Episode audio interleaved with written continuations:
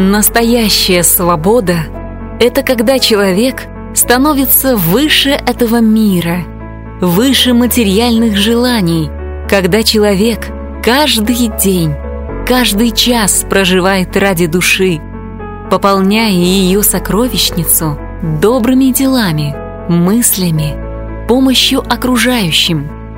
Когда человек живет не ради своего эгоизма и значимости, а ради других людей, во имя Бога. Из книги Анастасии Новых «Сенсей 4»